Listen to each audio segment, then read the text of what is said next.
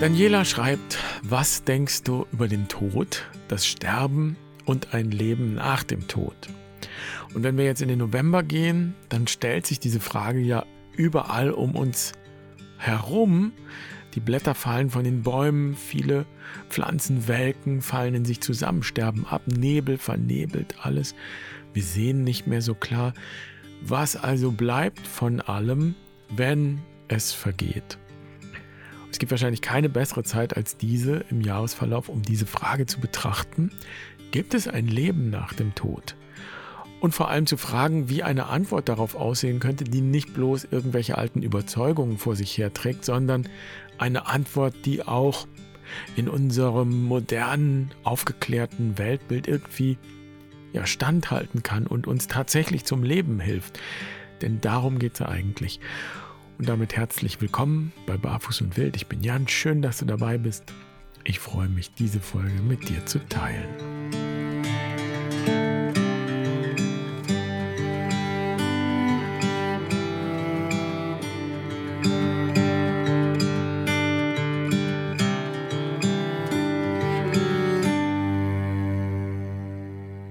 1. November feiern wir Allerheiligen in unserer Tradition und wir wissen ja, dass dieses Fest Wurzeln hat, die weit über die christliche Zeit hinausgehen.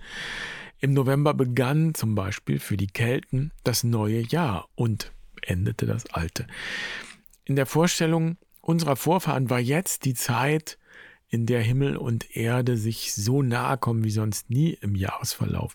Der Vorhang zwischen jenseits und diesseits ist jetzt besonders dünn. Und deshalb ist jetzt die Zeit, der Ahnen zu gedenken, all derer also, die nicht mehr leben, jedenfalls nicht mehr hier auf unserer Seite des Vorhangs. Für moderne Ohren klingt das natürlich alles mehr oder weniger fantasievoll.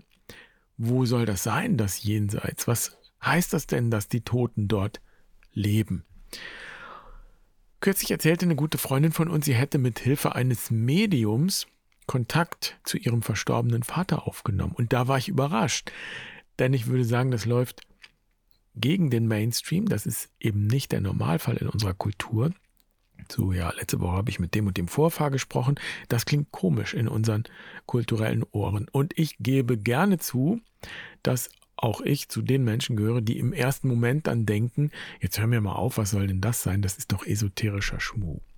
Also es gibt diese kritische Stimme und sie ist durchaus laut und ich bin auch froh, dass sie da ist, denn sie macht ja deutlich, dass wir in einen Grenzbereich kommen, wo es sich auch lohnt, genau hinzuschauen. Und mindestens, wo wir unterscheiden dürfen, ja, was kann ich denn jetzt noch objektiv sagen? Also wo gibt es auch einen empirischen Zugang und wo nicht? Das heißt, ab welchem Punkt ist etwas nicht mehr objektiv, sondern subjektiv? Und das heißt, ich kann es nicht empirisch messen und nachvollziehen und beweisen. Also das würde vor Gericht nicht funktionieren. Jetzt zum Beispiel eine Zeugenaussage aus dem Jenseits. Aber unterscheiden heißt ja nicht, dass das eine besser ist als das andere, sondern eben erstmal nur, dass es unterschieden wird. Einerseits ist klar, dass wir nichts Objektives sagen können über das Leben nach dem Tod, weil wir nicht tot sind, sondern lebendig. Ich bin hier, du bist dort und niemand ist bisher von den Toten zurückgekehrt. Und zugleich gibt es keine einzige Kultur, jedenfalls keine, die mir bekannt ist, die nicht irgendwelche Geschichten und Vorstellungen hätte über das Leben nach dem Tod. Vielleicht ist unsere westlich aufgeklärte Kultur überhaupt die erste, wo immer mehr Menschen annehmen, da kommt nichts mehr. Es gibt eine Forsa-Umfrage von 2010, die habe ich gefunden, haben 59 Prozent der Menschen in Deutschland, also die Mehrheit, auf die Frage, glauben Sie an ein Leben nach dem Tod, mit Nein geantwortet. Und wenn man aber in die Geschichte schaut, und zwar eben in allen Kulturen, gibt es überall Vorstellungen über ein Leben nach dem Tod. Was ist aus denen geworden? Und haben die sich alle geirrt?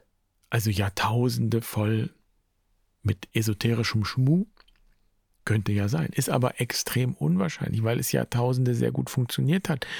Und das spricht erstmal nicht dafür, dass wir heute hier mit unserem rationalistischen Weltbild klüger sind, besser sind als die anderen. Und überhaupt ist es ja so, das Bewusstsein über den Tod und der Umgang damit macht uns ja auch erst zu Menschen.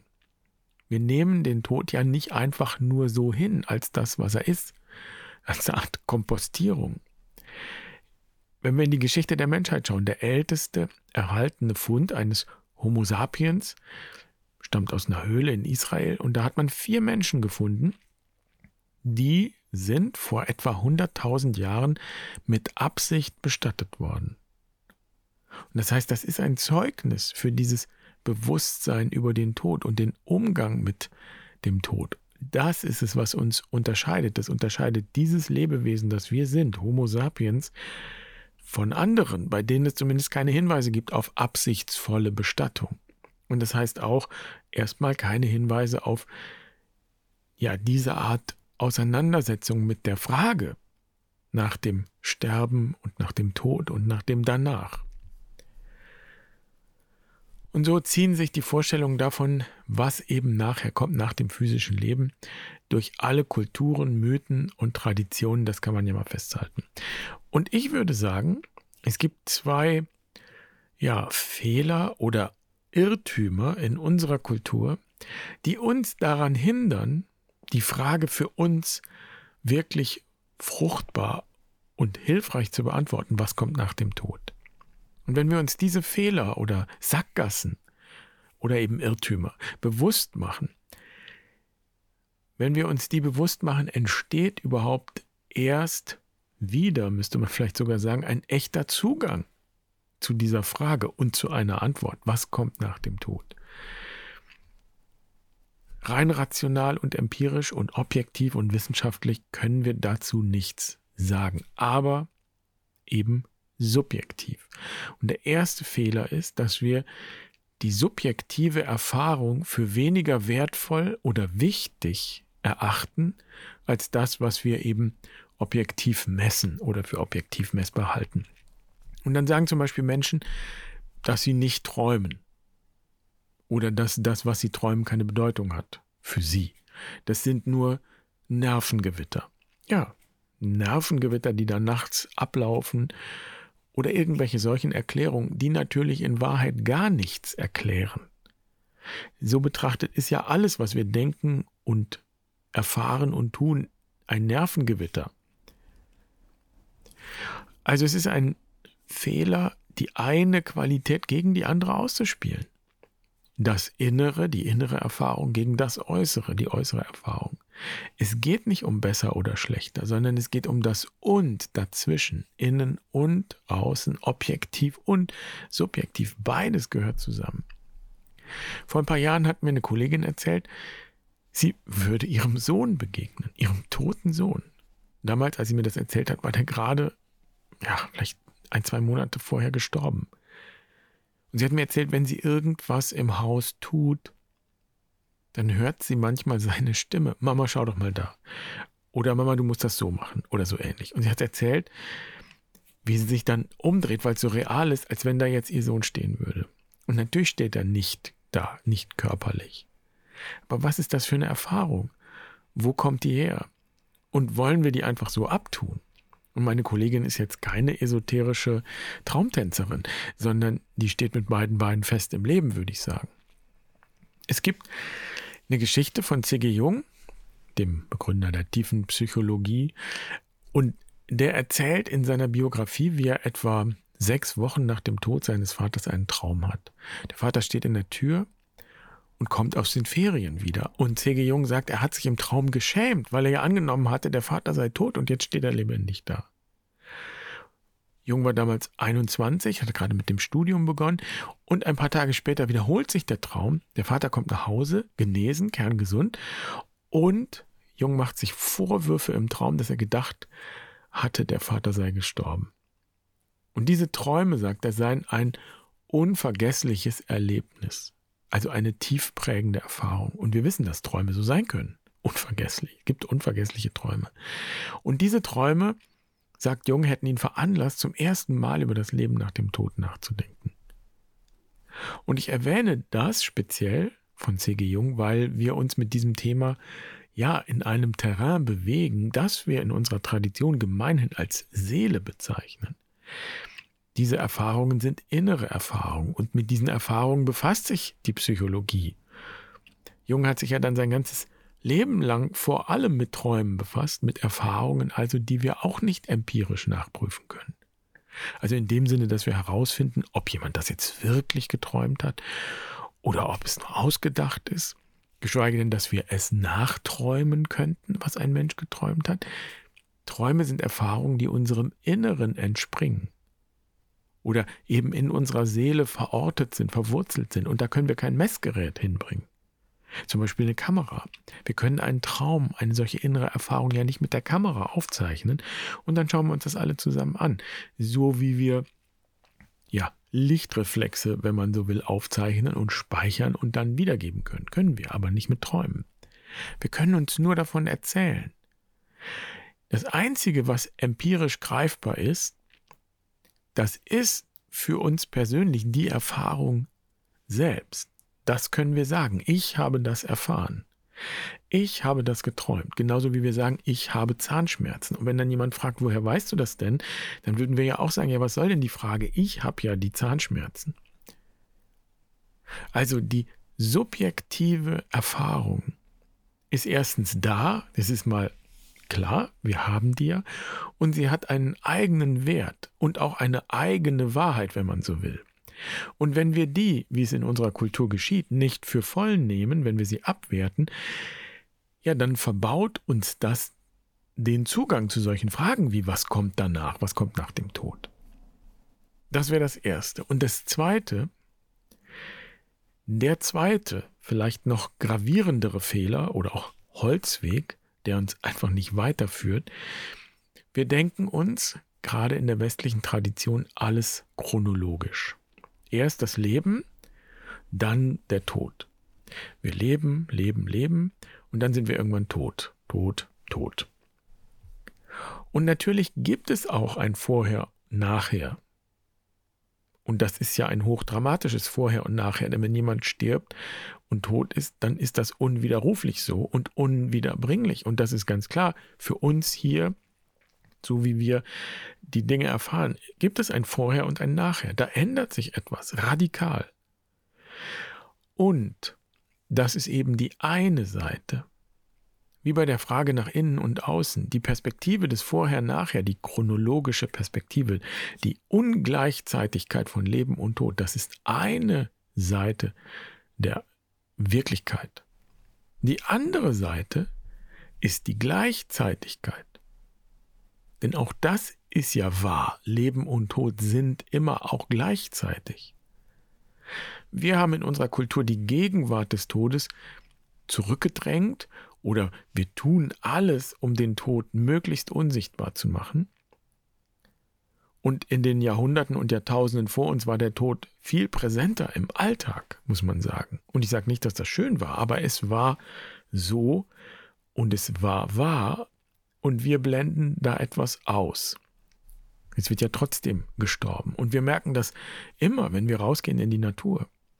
Denn dann sehen wir, wie das Leben immer dort blüht, wo auch der Tod präsent ist und das Vergehen präsent ist. Leben und Tod sind also einerseits durch einen Abgrund getrennt, wenn man so will, und zugleich auf das engste verbunden. Es gibt kein Leben ohne den Tod. Jedes Leben beginnt mit einem Tod. Der Tod ist geradezu die Voraussetzung für Leben. Und das ist ja keine Fantasie, das ist die Wirklichkeit. Das Seltsame daran ist, dass unsere Kultur, unsere christliche Kultur der vergangenen Jahrhunderte den Tod zum Feind erklärt hat.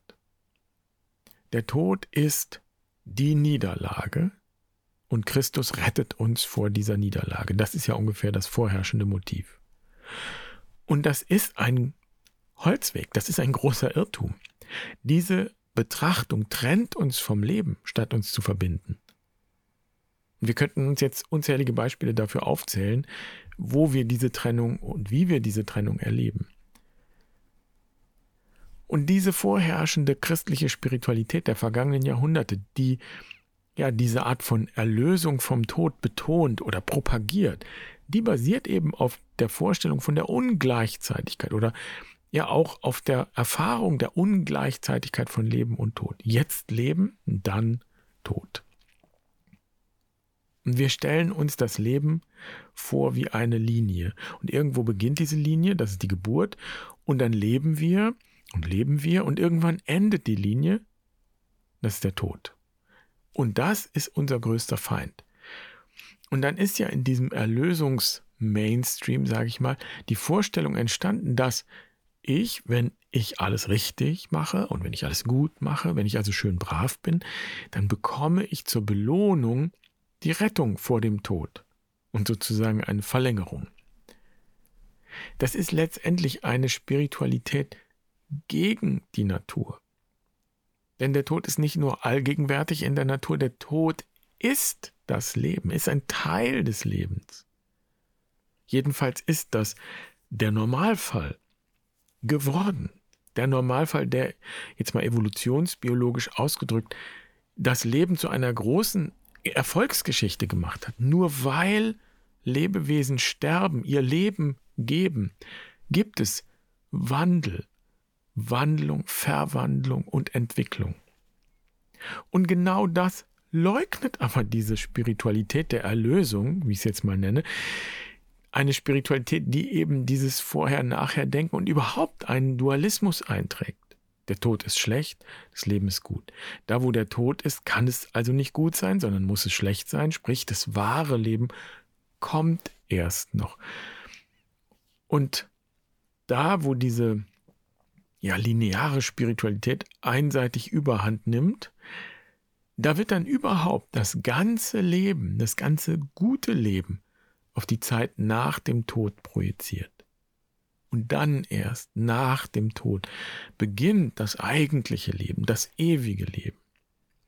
Und das ewige Leben endet dann ja, wie der Name schon sagt, niemals. Das heißt, die Linie wird, wenn nach dieser Auffassung alles gut läuft und wenn ich es mir verdient habe, die Linie wird verlängert. Und zwar auf wundersame Weise und auf unbestimmte Zeit. Und dieses ewige Leben endet nie, folglich endet auch diese Linie dann nie. Und jetzt kommt eine Linie, die niemals endet, ist nach Adam Riese, Mathematiker werden das bestätigen, ein Kreis. Und das ist der Punkt. Das, was die vorherrschende christliche Spiritualität für irgendwann später vorgesehen hat, das ewige Leben, das ist aus der Sicht einer schöpfungsorientierten Spiritualität schon längst da. Hier und jetzt. Ewiges Leben ist jetzt schon. Und das ist ja das, was Jesus eigentlich auch sagt. Das Reich Gottes ist jetzt da. Denn die Vorstellung vom Kreis, das Bild des Kreises, die unendliche Linie ist ein Kreis. Diese Vorstellung vom Leben als Kreis, das war Jahrtausende und wahrscheinlich Jahrhunderttausende das Weltbild der Menschen, unserer Vorfahren. Alles, was wir wissen, zum Beispiel über indigene Weltanschauung, trifft sich in diesem Punkt. In fast allen Kulturen dieser Welt wird das Leben auch, und man könnte sagen ursprünglich, als Kreis betrachtet. Der Kreis symbolisiert das Leben, also den Kreislauf, ewigen Kreislauf. Ich durchlaufe bestimmte unterschiedliche Phasen und Qualitäten in diesem Kreis auf dieser nie endenden Linie des Lebens, aber das Leben selbst ist ein Kreis und ich komme am Ende immer dort an, wo ich begonnen habe oder wo es begonnen hat, beziehungsweise ich entwickle mich weiter wie in einer Spirale und die Natur ist voller spiralförmiger Strukturen. Und jetzt rufen gleich einige fromme Christen, ich höre es schon, Häresie, der glaubt an die Wiedergeburt, das ist heidnisch oder irgend sowas. Und ich erinnere an dieser Stelle nochmal an den ersten Fehler. Das sind alles Dinge, das sind alles Bilder, Symbole, die, die wir nicht objektiv empirisch nachweisen können. Wenn jemand an Wiedergeburt glaubt, dann ist das eben keine empirische Aussage, sondern es ist eine Idee, es ist ein Bild, ein Symbol, eine subjektive Auffassung, die wir nicht objektiv erklären können und auch nicht müssen. So, also brauchen wir uns auch gar nicht aufregen, sondern wir können ja einfach mal weiterfragen, was denn diese Ideen und Bilder und Symbole vielleicht bedeuten und ausdrücken wollen. So. Klammer zu, aber ich möchte jetzt nochmal diesen Punkt festhalten. Wenn wir dieses Vorher-Nachher-Denken, diesen Dualismus in unserer Tradition und in unserem Denken und in unserer Weltanschauung erkennen und aufbrechen, dann ist das ein ungeheuer folgenreicher Schritt. Leben und Tod sind dann nicht mehr zwei verschiedene Teile, die sich ausschließen, sondern Leben und Tod sind beide ein Teil eines Ganzen. Wenn du diesen Schritt gehst, dann wirst du beginnen, die ganze Wirklichkeit auf eine neue Weise zu betrachten. Eben nicht mehr aufgespalten, sondern als ein Ganzes. Wenn du diesen Schritt gehst, dann entsteht das, was wir ein nicht dualistisches Bewusstsein nennen. Und dann wirst du feststellen, dass es das ewige Leben gibt. Es ist jetzt. Und das ist keine neue Sichtweise, wie gesagt, sondern eine sehr alte und ursprüngliche, die sich wie ein roter Faden durch die Geschichte zieht, wie so eine Unterströmung. Es ist die Sichtweise der Mystik, denn in der Mystik fallen die Gegensätze zusammen. Das, was scheinbar nicht vereinbar ist, Leben und Tod, in der Mystik betrachten wir es als Teil eines Ganzen. Wenn Franz von Assisi im Sonnengesang zärtlich von Schwester Tod singt, dem Tod, dem kein Mensch je entkommen kann, dann klingt da diese Verbindung an, die zwischen Leben und Tod besteht.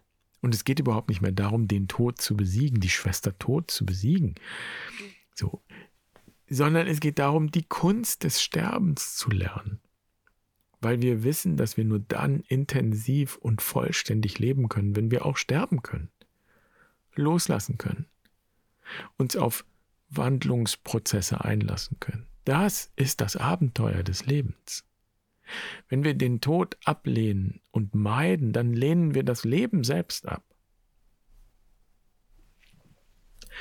Insofern würde ich auf die Frage, gibt es ein Leben nach dem Tod, heute so antworten. Natürlich.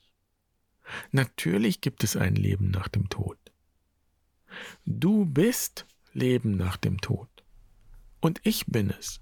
Wir alle, die wir jetzt leben, wir leben nach dem Tod. Zum einen in dem ganz physisch materiellen Sinn, die Mutter aller Dinge ist letztlich der Tod. Denn nur wenn etwas stirbt, wird der Beginn von etwas Neuem möglich. Und zum Zweiten auch im spirituellen Sinn, also auf einer inneren Ebene. Das, was ich jetzt bin, das bin ich geworden. Durch unzählige Übergänge und Wandlungen und Abschiede hindurch, durch kleine Tode oder Kreisläufe des Sterbens und Endens und Neubeginnens. Und nicht nur meine Erfahrungen spielen da hinein, sondern die Erfahrungen meiner Vorfahren und überhaupt des ganzen Lebens bis zu seinen Anfängen. Und natürlich wird es Leben nach dem Tod geben, auch nach deinem Tod und nach meinem Tod. Und die Aufgabe liegt nicht darin, dir das ewige Leben zu sichern, das hast du schon längst. Du bist ein Teil. Deine Verantwortung liegt darin, dieses Leben zu leben, zu verwirklichen, ganz zu verwirklichen und es weiterzugeben und alles, was damit in Verbindung ist. Gäbe es ein stärkeres Bewusstsein für diese Verantwortung in unserer Kultur, sähe die Welt vielleicht anders aus. Aber ich möchte gar nicht mal so sehr jetzt auf die Verantwortung schauen, da wartet auch wieder eine Falle. Nein, das Leben ist kein Problem, das wir lösen müssen. Und wir müssen auch nicht erstmal was leisten. Das Leben ist erstmal einfach ein Geschenk.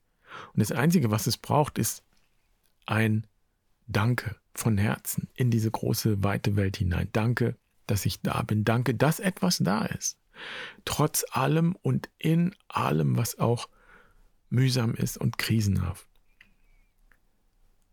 Und im Symbol des Rades ist das ja wunderbar ausgedrückt. In der Mitte Stell dir also vor, das Leben ist ein Rad, ein großer Kreis, der sich dreht. Die Mitte verbindet alle Qualitäten des Lebens. Das Leben bewegt sich im Kreislauf des Lebens immer weiter und wenn das Rad sich dreht und im Fluss ist, dann erfahren wir das als Lebendigkeit. Und wenn wir aber in die Mitte schauen, dann steht diese Mitte scheinbar still. Da gibt es keine Zeit, keine Bewegung, sondern letztlich ist das ein Symbol für ja pures Sein. In dieser Perspektive gibt es weder ein Vorher noch ein Nachher. Es gibt nur noch pures Jetzt. Die Mitte, die Mitte ist ein Symbol für Christus. Oder sagen wir so, in der christlichen Tradition geben wir dieser Mitte einen Namen, Christus. Und wenn man es so betrachtet, dann befreit uns Christus nicht vom Tod. Warum sollte er das tun? Sondern er befreit uns von der Angst vor dem Tod. Und damit auch vor der Angst vor dem Leben, davor uns zu wandeln, zu wachsen, unser Potenzial zu entfalten. Das ist der eigentliche Sieg, den es zu erringen gilt, wenn man das überhaupt als Metapher verwenden will. Und so betrachtet ist das Leben nach dem Tod nicht etwas, auf das wir warten müssen oder das wir uns verdienen müssen, sondern es ist ein Geschenk. Es ist die Gegenwart. Und es ist ein Auftrag, jetzt und hier und natürlich auch eine Verantwortung. Und solange du das hier hören kannst, ist es nicht zu spät, das Geschenk anzunehmen.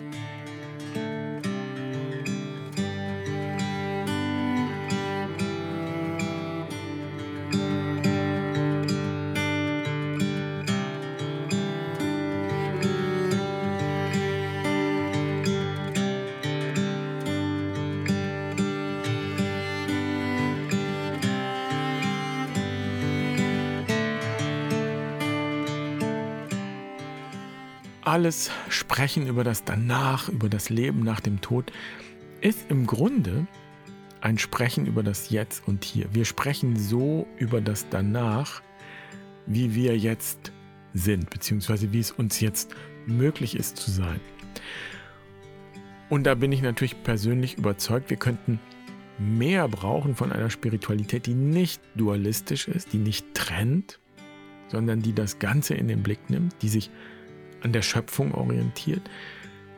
Denn diese Haltung öffnet überhaupt erst unser Bewusstsein für das Leben und wir erkennen, wie in allen Abschieden und ja, durch alles Sterben hindurch so etwas wie ein roter Faden besteht. Und das ist, das ist die Erinnerung.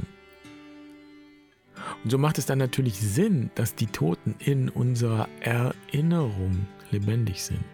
In dieser Mitte, in diesem puren Jetzt tauchen sie auf, vielleicht in unseren Träumen, in unseren Geschichten, in unseren Liedern. Das ist auch Thema am Lagerfeuer im November. Das ist das Thema auf den Schultern unserer Ahnen. Und wenn du da tiefer eintauchen möchtest in die Erinnerung, dann herzlich willkommen. Dann wünsche ich dir, dass du ja, jeden Augenblick deines Lebens als Geschenk annehmen kannst. Und dass du dein Leben mit allem Schönen und Staunenswerten und auch in allem, was schmerzhaft ist, als ja, erfüllt erfahren kannst. Denn wie heißt es so schön, damit sie das Leben haben und es in Fülle haben. Dann wünsche ich dir eine wunderbare Woche. Mach's gut. Bis zum nächsten Mal. Schön, dass du dabei warst. Pace bene.